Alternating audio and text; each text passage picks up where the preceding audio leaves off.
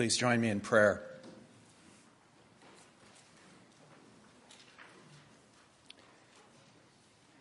Eternal God, faithful and true, all of our longings come home to you.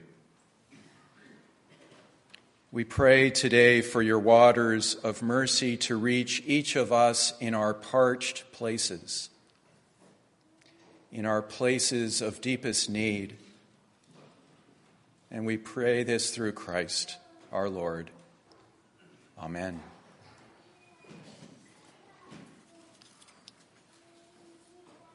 Two summers ago, during my sabbatical, my family spent some time visiting Yosemite National Park.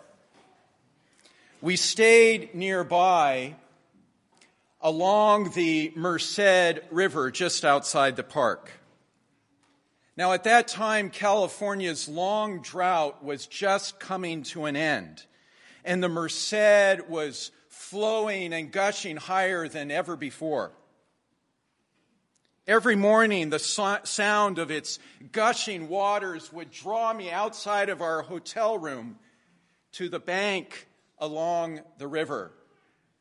And I'd perch myself up on a very high boulder and marvel at the surging power of that river and its all encompassing wall of sound couldn't hear anything else except that river.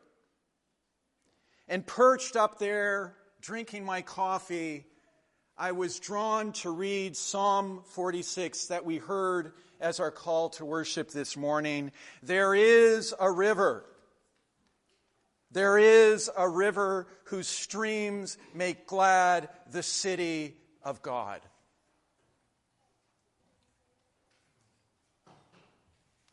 And later on, after we had left Yosemite, I was reading myself some John Muir, the great naturalist and advocate for our national parks.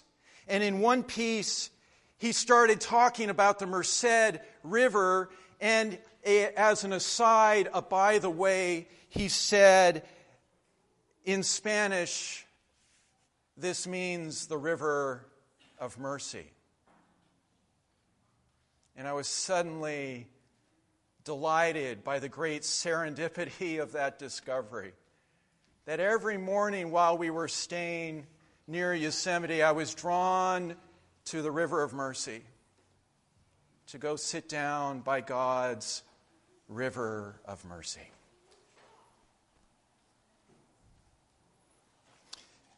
Friends, have you ever noticed that Rivers are mentioned right at the beginning of our Bible and right at the very end. In Genesis 2:10, we read that a river flows out of Eden to water the garden where Adam and Eve live. And then all the way later, in Revelation 22, we read about a river of the water of life, bright as crystal, flowing from the throne of God and of the Lamb. And then in between these two bookends, rivers are mentioned 150 different times. Now, some of these rivers, dear friends, are real ones, like the Jordan like the Nile, like the Euphrates. But some of them, like our three passages here today, are symbolic. In our three readings today, Bible writers are using the image of a river to help us to visualize and to contemplate how all of life flows to us from God how we can no more survive or thrive without water than we can without God. You see, like God, a river quenches our thirst. Like God, a river brings generativity and fruitfulness with trees flourishing along its banks, bearing leaves for the healing of the nations. Like God, a river evokes the lavish free flow of God's mercy, flowing to the deserving and the undeserving flowing to the righteous and the unrighteous, desiring to reach, to reach, to reach all people.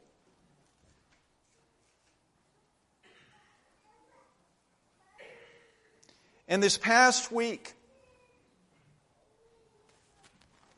what I found most moving and astonishing was to realize that in all three of our passages today, this river image is given to communities of faith where God's presence and grace and mercy seem especially absent. Absent. In Psalm 46, our call to worship, the context is a time when Jerusalem is actually under attack. When it feels like everything is falling apart, everything is coming unglued. And the psalmist proclaims that there is a river in a city where there is actually no physical river. There's no river in Jerusalem. The psalmist is assuring God's people in their time of trouble that God is still with them and will never leave them to face their perils alone. Be still, God says, and know that I am God. There is a river.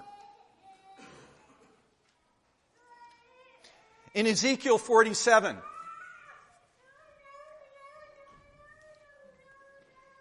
in Ezekiel 47, the context is that God's people are now exiled to faraway Babylon. They are asking each other, how did this happen to us? How did we get into this mess? They are struggling with despair and the depth of their own brokenness, failure, and pain. And in the midst of all of this, an angelic guide comes to show Ezekiel a vision of a river lavishly flowing from God in the temple. Verse 9 everything will live where this river goes. It's a river filled with fish. And hold that image for Linda's sermon next Sunday. A river filled with fish and lined with fruit laden trees. It's a vision, dear friends, of abundance and the healing that are still to come. There is a river. And then in Revelation, John of Patmos' vision of the river of the water of life comes to a beleaguered people. Beleaguered who are experiencing intense persecution under the brutal thumb of the Roman Empire. To these people, Jesus says just a little bit later in Revelation 22 let everyone who is thirsty come. Let everyone come and drink of life, of the water of life as a gift. There is a river. You see, in all three passages, the river is God's message of fierce hope. Fierce hope. In times when hope seems most absent, we are promised that in our times of trouble, God will not abandon or forsake us.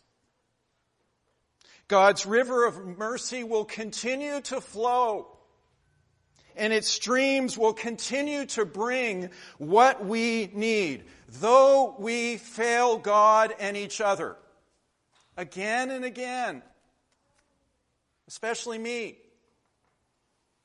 God's waters will never fail.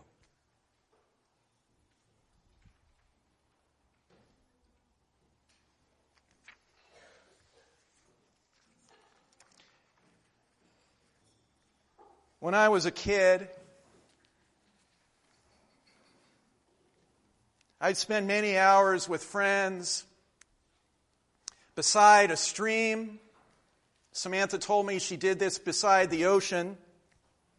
And we'd be digging channels for the water to reach new places. Did you ever do that? Digging these streams from one stream to another place to bring the water somewhere else.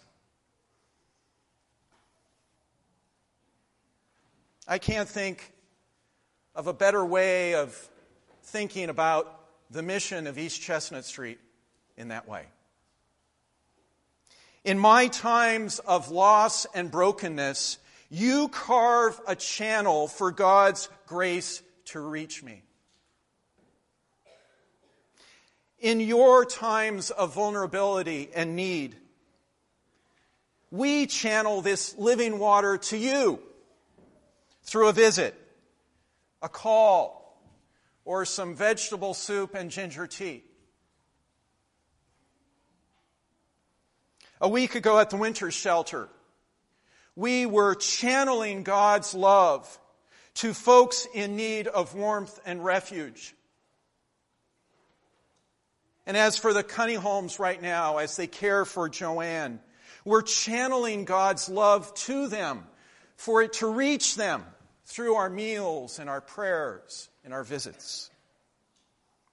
In all these things, we are flowing with God. Back and forth, back and forth to one another.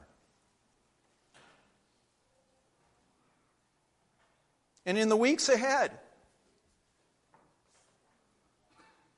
Our congregation is going to need a full measure of God's mercy to flow between us as we grieve Samantha's departure. And as we begin to set things right, to rebuild trust, and to mend our relationships with each other.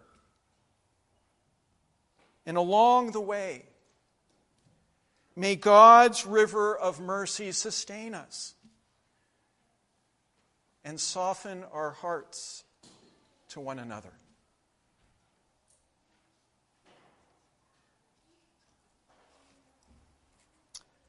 So let me close with some words from my colleague, Samantha our shared work these past years has been for me the source of deep joy and growth and learning and deep struggle. Along the way, through our lives of prayer, God's river has sustained us, enabling us to stay connected even during our hardest times, and right to this very moment. And for that miracle, to God and God alone be the glory. Samantha, may the Lord now guide you continually and satisfy your needs in parched places. In the days ahead, may you be like a watered garden, sustained by God's river of mercy, whose waters never fail. Amen.